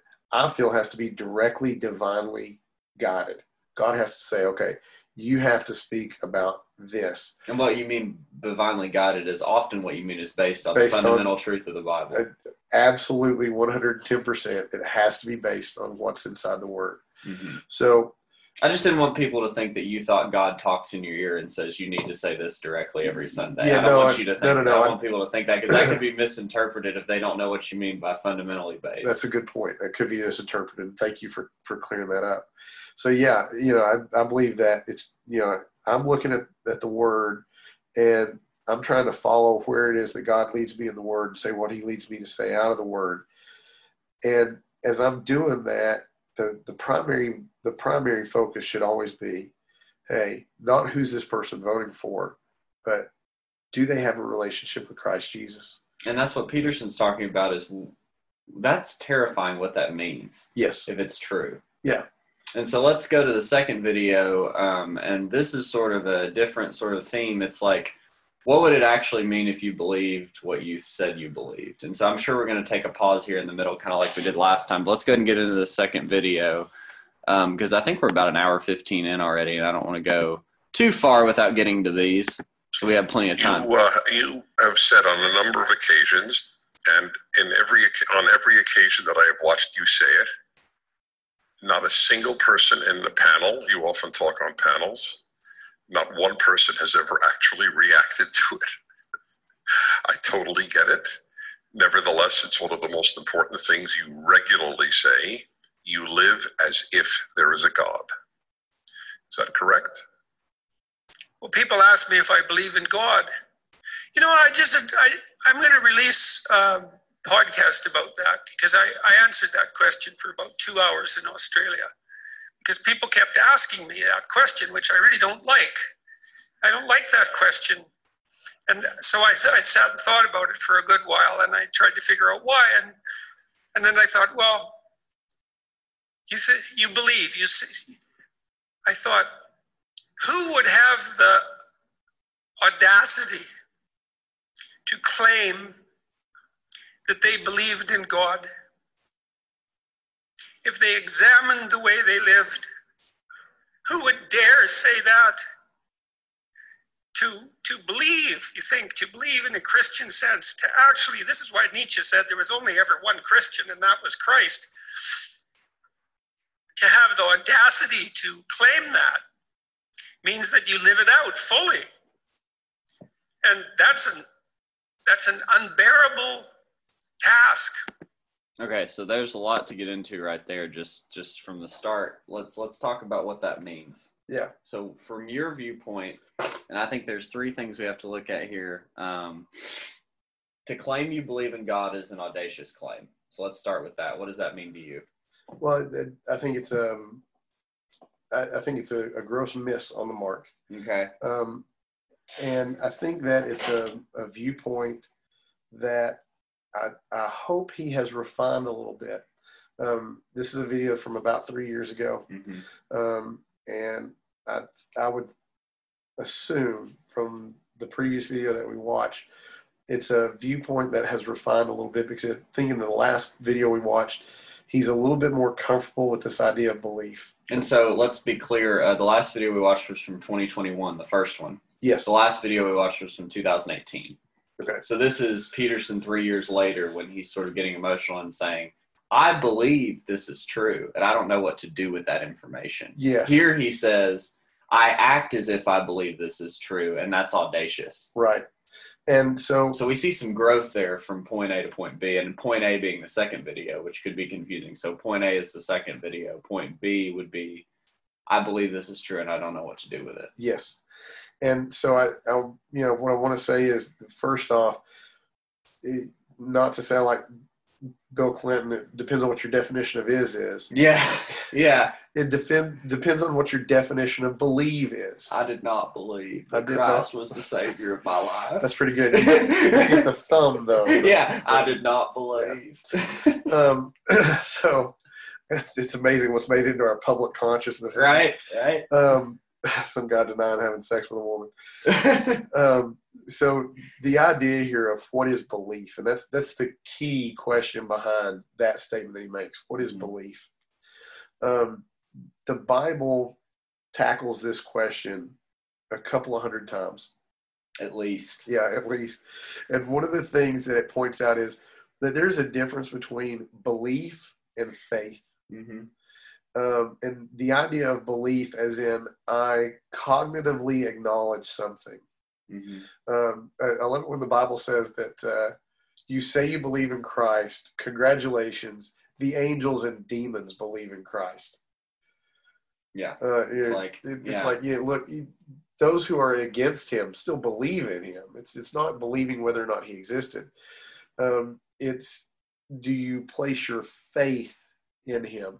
It's like they, I always love that they said the devil knows the Bible better than most people. Oh yeah, absolutely. Look, look at uh, the story of Jesus' and his temptation in the wilderness. Satan knows, or well, I don't like using the word Satan because people have all kinds of ideas. Let's say evil knows as much about the Bible, or probably evil knows more about the Bible than you do. Let's put it that way, because I don't like using the word Satan because people personify Satan and they make these weird claims about him that often aren't true. So let's just say evil. Well, I'm gonna go ahead. And you you can say evil. I'm gonna use Satan. Okay, But, but, let's, okay. but I'm gonna go back to that. Okay. I'm gonna say that yeah, I think Satan um, does. I think he's got more of the Bible memorized than you or I do. Yeah. absolutely, 110. percent Now I would go back and say I don't think he understands it No. because one of the things that the Bible says is that we only have understanding of the Bible by the divine intervention of God's Holy Spirit. And he certainly does And- not have the Holy Spirit. that. So, you know, when we start parsing out these little these idiosyncrasies, there's an idiosyncrasy between faith and belief. hmm And one of the things that um, the Bible lays out for us is this idea that faith is the substance of things hoped for and the evidence of things that are not seen. Yes. And there's a couple different ways to translate that. Um, I'm going to stick with that particular translation because it it it highlights what I think is is the easiest for us to Okay. communicate. So perfect example. Just before you get into that, let's let's def- let's use your house analogy that you used earlier to talk about this. Sure. So if Mike calls you on the phone and says, "Hey man," or let's use this. Let's use a real example. Hey Hayden, I'm standing at your house. Is it blue? I say, "No, it's weeping brick with blue sh- with blue siding." What's your license plate number? I tell you my license. Okay, I'm here. So let's put let's take this. Okay. I have faith that you know what the color blue is. right. Yeah. Right. Because it, it, it affected your perception. Yes. So your your perception was in my driveway, my house is blue because you can only see the siding. right. From my viewpoint, my house is brick and blue because I look at the front and the side of it. Right. My house is objectively real, Yes. and I have faith that you know what my house is yes. when you're there. yes. So I don't see that you're at my house, but I have faith that when I walk out the door, you're going to be there. Yeah. Yeah. So and, you know, let's take That this, happened this morning before the podcast, just so nobody's lost. so let's take this. Let's break this down a little bit further. Talk about the difference between the subjective and the objective, and that's what Peterson's ultimately wrestling with. Mhm. Subjectively, you and I had two different perspectives. Yes.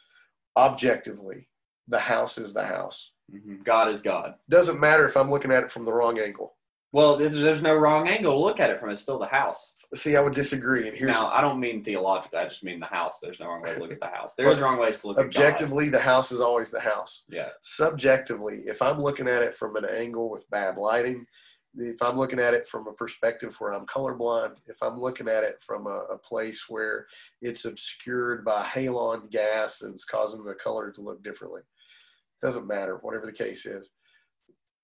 Regardless of my subjective perspective, hmm the objective truth of the house is always going to be the objective truth of the house. Here we come into this very important question about Jesus Christ And the reality of Jesus and Christ. the reality of Jesus Christ. So, what Peterson is acknowledging here is here's this weird place where the objective of reality of who Jesus Christ is is somehow brought into agreement with my subjective perception and it changes a life. I don't know what to do with that information. You see, he breaks down. He says, "I don't know what to do with this information." Yeah. because it, it there's an implication behind all of this that there is a divine God who has has bent every perception and bent every every idea of what we think should be right and wrong and has transcended that so that he can take you this finite little subjective thing and bring you close and give you part in that which is infinite and objective And eternal. and eternal. And it is scary when you look at the difference between infinity and finite. It's scary when you look up and realize that that means I owe my whole existence to a just and holy God who has every right to condemn me to hell. All of a sudden, we fall into this thing where the Bible says it's the fear of the Lord that's the beginning of knowledge. And I think that's where Jordan Peterson is at. I think he's at this place where he's beginning to understand. And it's scary because you're literally standing on the edge of an eternal fall. It's as if you're at the top of the mountain and all you can see surrounding you is the ocean. Yeah. The scary, unknown, vast, infinite ocean that is God. The wind, the mighty wind that's stirring on the mountain that could overtake you and plunge you deep into the depths is God. Yeah. And he's got this this stark reminder that he's not worthy. And he he clearly points us towards that. He says, Look, I'm strangely comfortable with the faith, but there's this scary implication because now we can reference back what he said, obviously the mindset, what he said in the Prager interview. I can't live up to that. I can't claim to believe in God because I don't live up to what believing in God means. Yeah. And I love that humility. Yeah. And the only you know, the only thing that he's missing there, the only thing that he's missing is the grace that comes through faith. The only thing that he's missing there is where belief, what he's calling belief, which what he actually needs is faith, hmm Not belief, faith. right? Where he puts his faith in God and says, wait a second, a, an objective God, this this infinite, holy, just God, the fact that He has dealt with me, this this subjective thing, and that He's brought me to understanding this truth means that He's reaching out for me. It means that He's calling to me, and it, it, means that he's the only person that can save me. I can't meet him. He had to come meet me. That's the only thing that I think Peterson's missing there. And well, I think that's what he means when he says, I'm strangely comfortable with the idea that Christ has met me on the road where the narrative meets the objective. And I think he's just missing that faith. I think he thinks he has to believe the right thing, which is the trouble with so many Christians is we try to believe the right thing and we realize we're never going to believe the right thing. Yeah, and see what I would say is that he is he's unfortunately he's on this path that Christianity struggled with for a long time. It, it it's called performative salvation. He doesn't have to live up. Christ already lived up for us. Right. And so then we seek to live because he has given us life. And it's, it's this beautiful idea that's laid out for us. And it's something that many Christians have struggled with. And, and let's just, let's assume for a second, let's, let's change the subjective. Let's assume that you're not a Christian, right? Let's, mm-hmm. you're, you're just this guy who, when I look at you and I say, man, you tell me about your relationship with God, you look at me and you give me the answer that I usually get, which is, I mean, you know, I'm doing good. We're doing good. Yeah, I think God and I are good. I mean, you know, I, I try not to hurt people. Um, try to do good things. Yeah, I try to, to try to help people. I try to give, you know, I try to give a little bit of my money. I try to, you know, not be selfish. I try to live up to, you know, what what God wants for my life. I try to live what God wants for me. Yeah, and so this brings us back to that question where you kind of want to look at that guy and go, uh, "Tell me how you got your information about who God is." Well, you know, man, I sort of, you know, my parents right. told me about him, and then right. I sort of went to church and Sunday school, and you know, they they told me to come down and pray this prayer, and I prayed this prayer, and ever since then, I've sort of been trying to trying to stay on the right path. Yeah. So I think you know what's happened with Peterson is Peterson has gotten beyond that that that undeveloped view of God. Well, he spent 20 years wrestling with with totalitarianism. Yeah. And he's sort of seen that without God, this is sort of where the world goes. It's like we get the 20th century. Yeah. So without God, we get Nazism, we get Stalinism, we get Maoism. Yeah. He's like, if we get, if we let these uh, viewpoints that are anti-God run the government and run the world, we're in a bad place. Yeah, yeah, nihilism sucks. Nihilism is terrible. Yeah. So yeah, yeah. So Peterson has he, you know, in doing this, he's seen who God is in part. Mm-hmm. And he goes, wait a second. That scares me to death. And so, yeah, it's a beautiful thing. So when we had that conversation, that guy goes, well, I think me and God are good. You know, that's where my relationship with that person has to change a little bit. So what I'm trying to do at that point is look at this person and say, I want to give you a little bit of my perspective. Mm-hmm. So I want to bring that person into my life. I want to put them beside me. I want them to eat dinner at my table. I want them to come hang out with me because I want them to see is that I live in this reality where I look up and go, my very best is not okay for God. My righteousness is as filthy, filthy rags, rags, before God. That's it exactly, man. Mm-hmm. And so I'm, I'm trying to show them that all have sinned and come short of the glory of God, that there's no one righteous, no, not one. And that, yeah, hey, man, I get that you think you're a great person, but the best person is still unholy. And so let's, this is the second half of that video. So let's get into what Peterson says about um, not, not living up to believing in God and sort of what that means for him. Yeah. In some sense.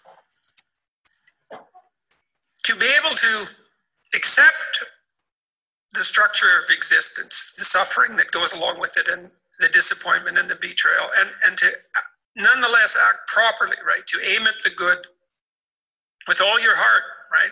To, to God. dispense with the malevolence and your desire for destruction and revenge and all of that, and to face things courageously and to tell the truth, to speak the truth and to act it out.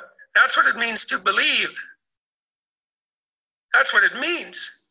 It doesn't it doesn't mean to state it, it means to act it out. And unless you act it out, you should be very careful about claiming it. And so I've never been comfortable saying anything other than I try to act as if God exists because God only knows what you'd be if you truly believed. I mean, if you think about it in some sense, that's the central idea in Christianity is that if you were capable of believing, it would be a transfiguring event a truly transfiguring event. And I know people experience that to one degree or another, but we have no idea what the limit of that is. And we have no idea what the possibility is within each person if they lived a life that was maximally courageous and maximally truthful. You know, because maybe you're running at 60% or 70% or 20% and at cross purposes to yourself. God only knows what you'd be if, if you believed. And so, while I act, I try to act like I believe, but I never claim that I manage it because it's too, it's, it's a lot to manage properly. And you have to be careful about claiming to manage things that you can't manage. And so that's part of the answer to that question. It's a great answer as it happens. So, what's your impression of what he says there? Well, it's I'm, I'm looking at somebody who, um, through a lot of study and a lot of introspection and what I think is divine intervention, has come to understand a, a vast portion of the truth that's laid out for us in God's Word. Mm-hmm. Is that yes, if you have faith, so like going back to that technical definition of faith that's given to us in the Bible, substance of things hoped for, evidence of things not yet seen. Substance of something that's hoped for, something that is hoped for, something that is is out here. It is the substance, it's the life altering aspect. Somebody says, I have faith in Christ, but that doesn't change my life. Well, then you don't have faith. Faith takes Christ, which is what we hope for. Which is what Peterson says when if you really believe this, you'd be acting it out in the world. Yeah, it'd be changing you it would be trans. He says transformative, and what we say um, in in Orthodox uh, Reformed theology is regenerative, born again. Born again. That's right. And so you you've got to be changed, and and what happens is by by having faith in Christ, the Holy Spirit indwelling us, that is that accomplishment of that change, God changes us. And then we believe the Bible teaches that there is this ongoing process called sanctification, where the Holy Spirit, in interacting with you, and again back to something you said earlier, placing people around you to build you up, edify, and encourage you forward, exhort. Can you define edification just for people who aren't Christian yeah. or don't know that word? Yeah, so edify means to build up. Mm-hmm. So, and there's an implication of teaching. Yes. But, so so edify is to build up. To it's living and teaching. Yeah, and so to exhort is to encourage forward. Paul says, edify and exhort one another mm-hmm. with words of comfort. So we build each other up. We encourage each other forward. God says He's placed all these different people around us for the equipping of us as individuals. Mm-hmm. So that we can accomplish the works that he has set out for us. So, this idea is what Peterson is getting at is actually the end state of Christianity. Mm-hmm what he's missing is the between here and there, where because of our faith, God begins this process of sanctification, uh, which means taking something. Uh, we get we get words cheapened mm-hmm. by our misuse of them. To sanctify something literally means to wash it and set it aside. And that's the process. God is is taking us. He is perfecting us. He's washing us. He's cleansing us. It's this process of turning us into something that can have a holy purpose. It's like in those hymns when they say, uh, "He washed me white as snow." Yes, yeah. talking about sanctification. Yeah, it's not a xenophobic kind of thing. No. It's it, it's it's not a. It doesn't mean he washed your skin white. Jesus wasn't white. right. Let's be clear. Jesus yeah. was a Middle Eastern Jew. Yeah, yeah. He was we, not white. Yeah, we're, we're yeah. We, we can speak pretty confidently that he was probably not white.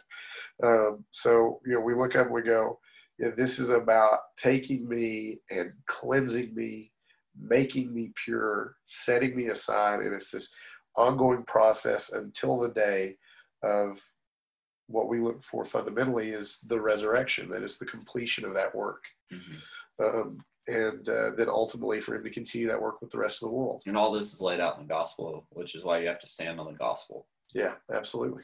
It's like uh, the reality of Christ means you stand on the solid rock of Jesus. Yes. And you stand on that rock and, and you don't build your house on the sand, which I think a lot of times when we sort of try to combine secular ideas Yes. and when we combine secular ideas and we combine cultural ideas and when we combine uh, syncretic ideas from Yep. other religions. Yep. Okay, so I had a very interesting experience yesterday, Okay. and I think I'll share it with you because I think it makes sense. I went to Barnes and, or not Barnes, I went to McKay's. Yeah. And I always go to the philosophy section, the Christian section, and the um, world religion section. And so I went to those, and the Christian section is full of books. There's tons of Bibles there. I go to the Buddhist section, it's full of books. Um, I go to the Hinduism section, it's full of books. Uh, I go to the astrology section, and it's empty. yeah. So everyone got all the astrology books. I go to the conspiracy theory section, it's empty. Yeah. I go to the devotional section, it's full. Cool. Yeah. Uh, and so we have these people since making the world out of these bad ideas that we sort of there are elements of astrology that are true in the sense that what the world was at the time you were born affects you. That is Okay. an idea in astrology that is true. Now, the way astrology lays that out is wrong. Yeah. It's kind of ridiculous, but yeah. But, and it's like, uh, I thought we were past this. Yeah. Like I Yeah. thought the '80s was when you walked up to someone and said, "What's your sign, man?" You know, it's like so now we're back to "What's your sign?" Well, you know, we probably are, um, which you your generation is probably a lot closer to um, the- understanding the popular culture than mine is, right? Um, my my generation is just passing out of the popular culture. You're kind of the middle to end of Gen X. Uh, yeah, well, I'm I'm the end of Gen X. Yeah, Yeah, Um, and so I'm- I am-. The end of millennial. I'm the well, sort of the last millennial. Yeah. So, so you know, in the popular culture, as I'm observing it, kind of from a third party perspective, almost, um, but still close enough that I can kind of understand most of the language. Through your ministry of people that are younger than you in church. Yeah, it's got a lot to do with it. That helps me Mhm. out a lot, um, Yeah. as far as just kind of hearing things and seeing things. But you know, as I'm looking at these things, it, it's crazy to me, but it makes sense when I read the Bible. Yeah. At some of the different things that people are grasping at right now, Uh huh. Spirituality that's separated from any kind of theology. Yeah, and uh, you know, like I'm gonna I'm gonna come into this idea of objective, subjective, and what are we basing things our realities on. Um, I'm I'm gonna kind of bang on something for a second, if if you'll permit. Go ahead. Um, so, uh, like, let's take a look at, at at people identifying as Norse pagan. Mhm. So this is a trend that's popped up over the past couple of years. I find entirely fascinating. So I got a video for the first time on TikTok of a Norse pagan yesterday. Did you? Yeah, Okay, did. all right. Um, so uh, I've I've run into more of these people here recently, um, and I, I find it fascinating that somebody we're we're talking and I say, you know, uh, what do you do for a living? And you know, well, I'm a auto mechanic or whatever. You okay? Um, what do you do for a living? Oh, I, I do. Uh, I'm in sales. yeah, I'm in sales or I'm an electrician, whatever. You're, okay, that's cool. And inevitably, one of the next questions is so, um, you part of a local church body? What's your relationship with God like? Um, and when somebody looks at me and says, Well, I'm Norse pagan, I go, What? Fascinating. Yes. Let's talk about this. Because I understand how somebody wound up Jewish. Right? I mean, I was kind of raised Jewish, so I, I get that. I understand how somebody winds up saying, "Well, I'm uh, Anglican." Okay, you probably raised in that. Um, somebody says I'm Muslim. Okay, get that. You're probably raised in that. Maybe you were converted to it. Whatever. If somebody says I'm Norse pagan, and I go, I'm really, yeah, because people from Norway aren't even raised in, as Norse pagan. Mhm. So, um, so I doubt you were raised in it. So you had to be converted. But like 10 years ago, I didn't know there was anybody to convert you to it. And incidentally, as I speak to most people, almost none of these people, nobody that I've met so far, was proselytized into Norse paganism. Did they find it on the internet? That's a good question. And I haven't gotten a sufficient answer. If you're Norse pagan, Comment below. comment below. Yes, please comment below if you're Norse pagan and let us know where you found the ideas. Yeah, because I want to have a, a, an in-depth conversation. I, you and me, we need to get to be friends. So the the interesting part about this is, as I look at it, and I say, well, what do you base these beliefs off of? Again, I, I get this kind of well. It, it, ultimately, it's well. This is what looks good to me. Ultimately, and it's phrased a lot of different ways this is what looks good to me. And my first reaction to that was to be very dismissive. Mm-hmm. Yeah. Okay, buddy. But as you look at it, one of the things that comes out is there's a lot of Christians that their Christianity is really based on the same thing. Well, this is what about it. This is what about the faith looks good to me, so that's what I'm gonna live. Yeah. So I I don't know about that whole like it changing my reality and change transforming me as a person. I kind of like who I am, so I'm just gonna keep doing what I'm doing. yeah, and, and blood it's without that kind of cognitive awareness. But yeah, what we wind up doing is our perspective forms our theology instead of our theology forms our perspective. And so, can we talk about a statement I made about a month ago to you that you said you didn't hear a lot of people say, which is that I don't. Okay, we're reading the Bible, and I say to you in Bible study, I don't like what God did there. Yes, yeah, it was one of my favorite things you've ever said. Yeah. Yeah. So, can you tell me what that meant to you when I said that? Uh, well, yeah, what it meant was praise God. Here's this guy that is introspective enough, and God has, has opened his eyes to see that, yes, we don't like God. Hmm And this is one of those things that it's it's really hard to get at first, and as we go through it, we understand it better. Uh, There are multiple conversations that God has with people in the Bible where He says, "You don't think the same way I do." And uh, one of my favorites is what He says to Job. He says, "I want you to stand up like a man and answer me." Gird your loins. Is that what he says? Uh, or gird your something. And Uh, well, he says gird your loins, I think someplace else, but uh, where I'm speaking of, thinking of specifically, he says, uh, stand like a man and prepare yourself. So ah, okay. it, it's, it's kind of like this. All right, stand up. It's like when Peterson says, "Stand up straight with your shoulders back." That's Yeah. rule one in one of his books. Yeah, yeah. yeah. So it's this, uh, I want you to stand up and I want you to answer this question for me. He says, where were you when I framed the world? Mm, that's a good one. Why should I take counsel from you as to what is good and what is not? Yeah. And it's one of these things where we miss the fact that God calls us out on you and I don't see eye to eye.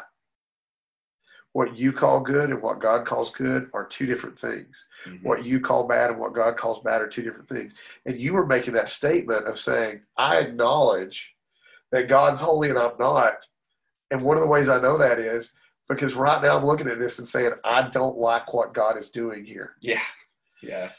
And what's interesting is that's one of the uh, that's one of the secular um, arguments against God. I think it's one of the biggest ones. Is I don't like what God did, so Yeah. how can He be God? Yeah, your God doesn't meet up with you know, and how it's phrased usually is your God is immoral. And I go, no, no, no, my God doesn't meet your morals.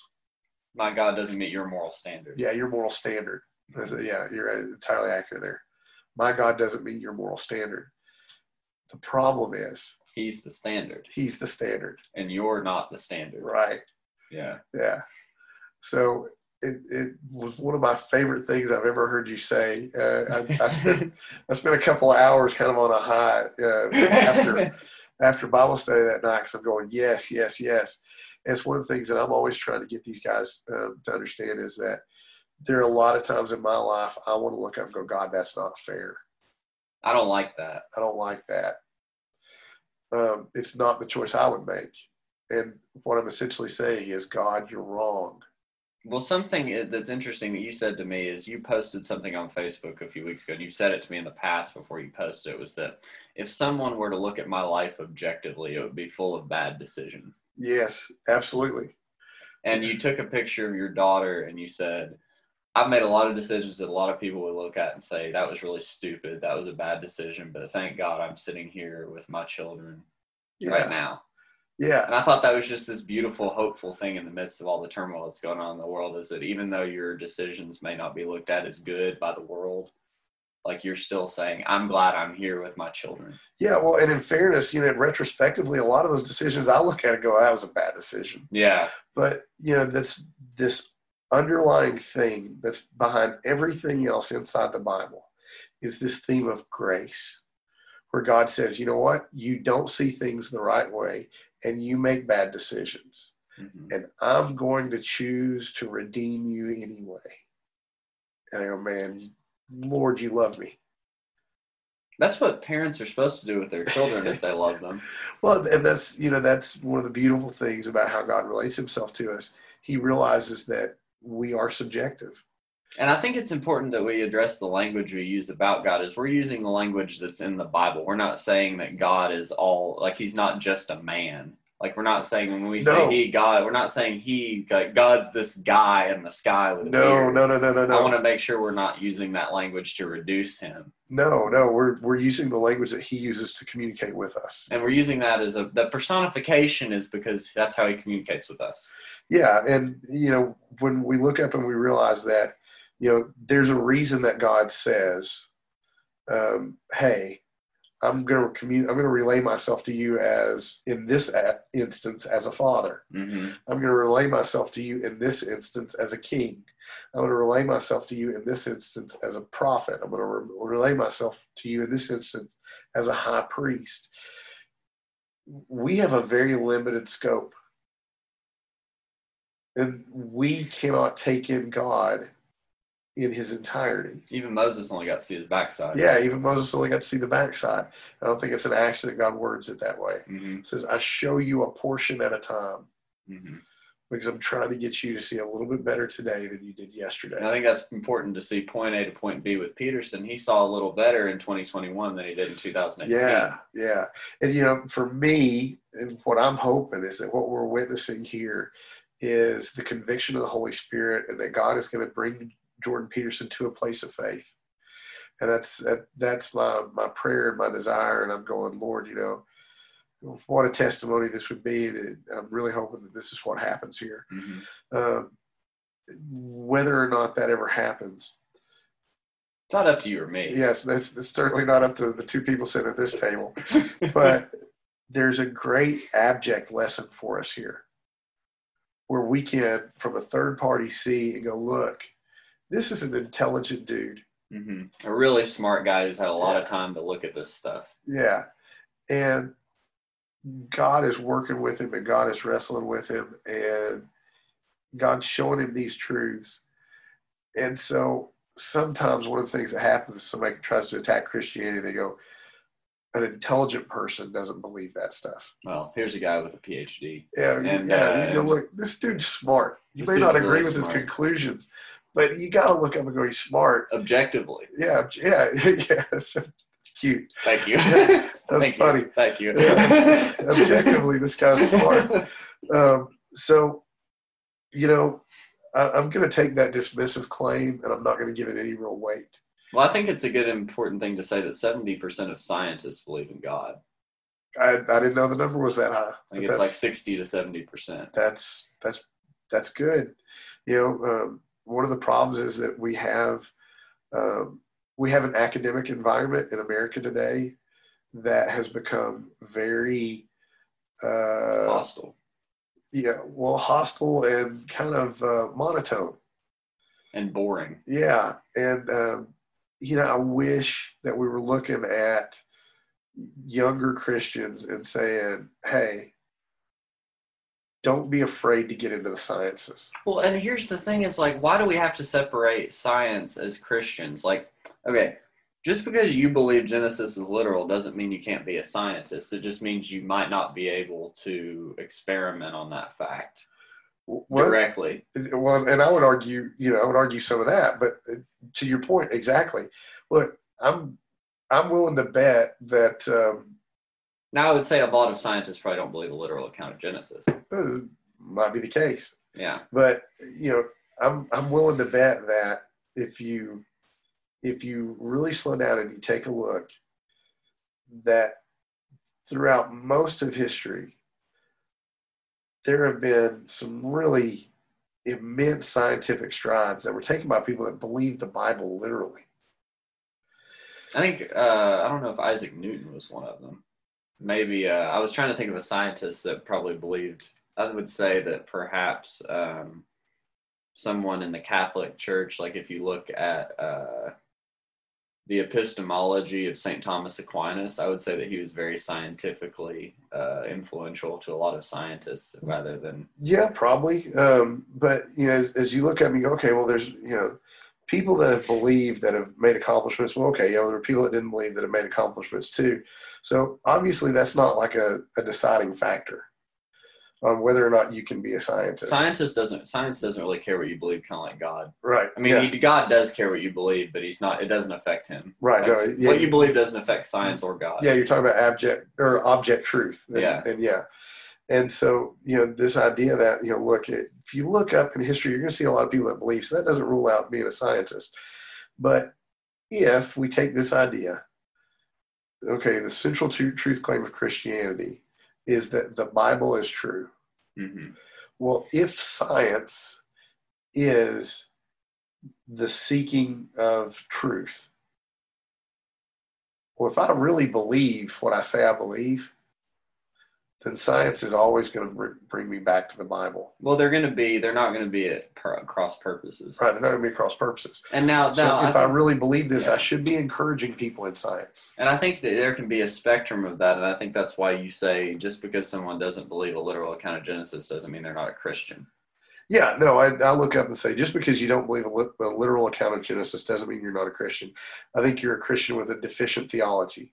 Well, I would say your theology is deficient. right so that's and fine. that's yeah and that's you know it's okay to look up and say hey Yeah, here's my brother in christ. We disagree here. Obviously i think one position is sufficient and the other position is deficient. Or I wouldn't hold it. right yeah or i wouldn't hold it. I'd change my my mind. Yeah, um, but i encourage people in science. When you look science is not anti-christian. Christian is not anti-science. We need to be encouraging young christians to get into the sciences not to to work some kind of bad science not to But- say, well, I'm going to make the Bible true by doing science this way. Right.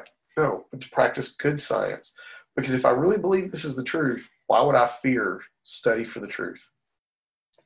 That doesn't make good sense. Well, and I think that's where the problem comes in is people think, well, I don't understand this, so therefore it must be untrue. Yeah, that's that's Well, that, people said that about Einstein. well. Look, people said that about Einstein, but in fairness, they've said it about virtually everything throughout history. Said it about Galileo. Yeah, I mean, it's, it goes back to the old "there be dragons here." Yeah, anything I don't understand, let me just stay away from. And what I would encourage people is, you know, we've created this idea, you know, talking about objective versus subjective. We've created this idea that there is a fundamental core of knowledge that most people are never going to understand, so we don't approach it.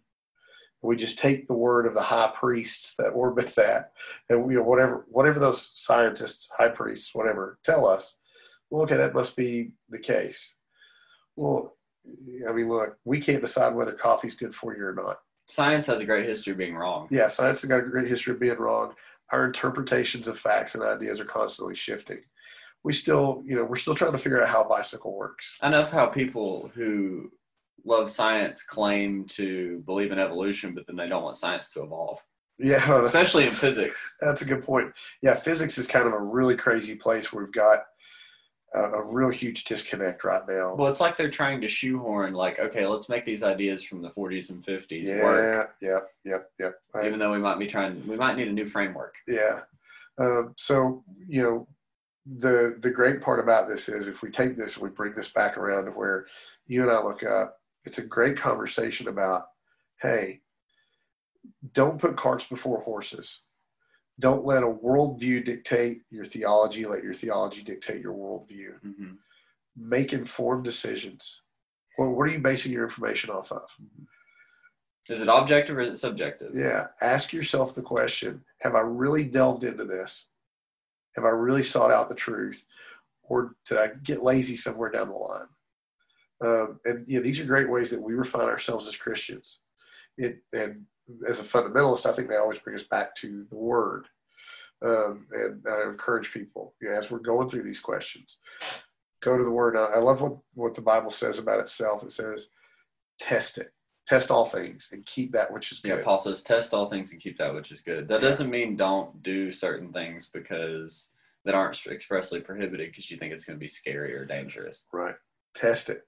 So I take the Bible. If I claim this is the truth, you come back to what Jordan Peterson says if you believe it, live it out.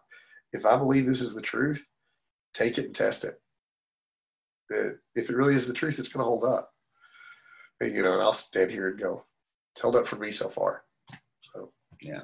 Well, I think that's a great way to to kind of wrap up what we're saying here. I think we've gone about hour and forty five minutes, two hours. So I think that was a great discussion. I really appreciate your time, Scott. Anybody that's able to sit through you and me talking for an hour and forty five minutes, you, you're amazing. Put a comment down below. Yeah, I say I made it. Too. Yeah, yeah. It's, uh, so it's like three different groups of people I, I need to have a conversation with. I want to get to know. But yeah. yeah.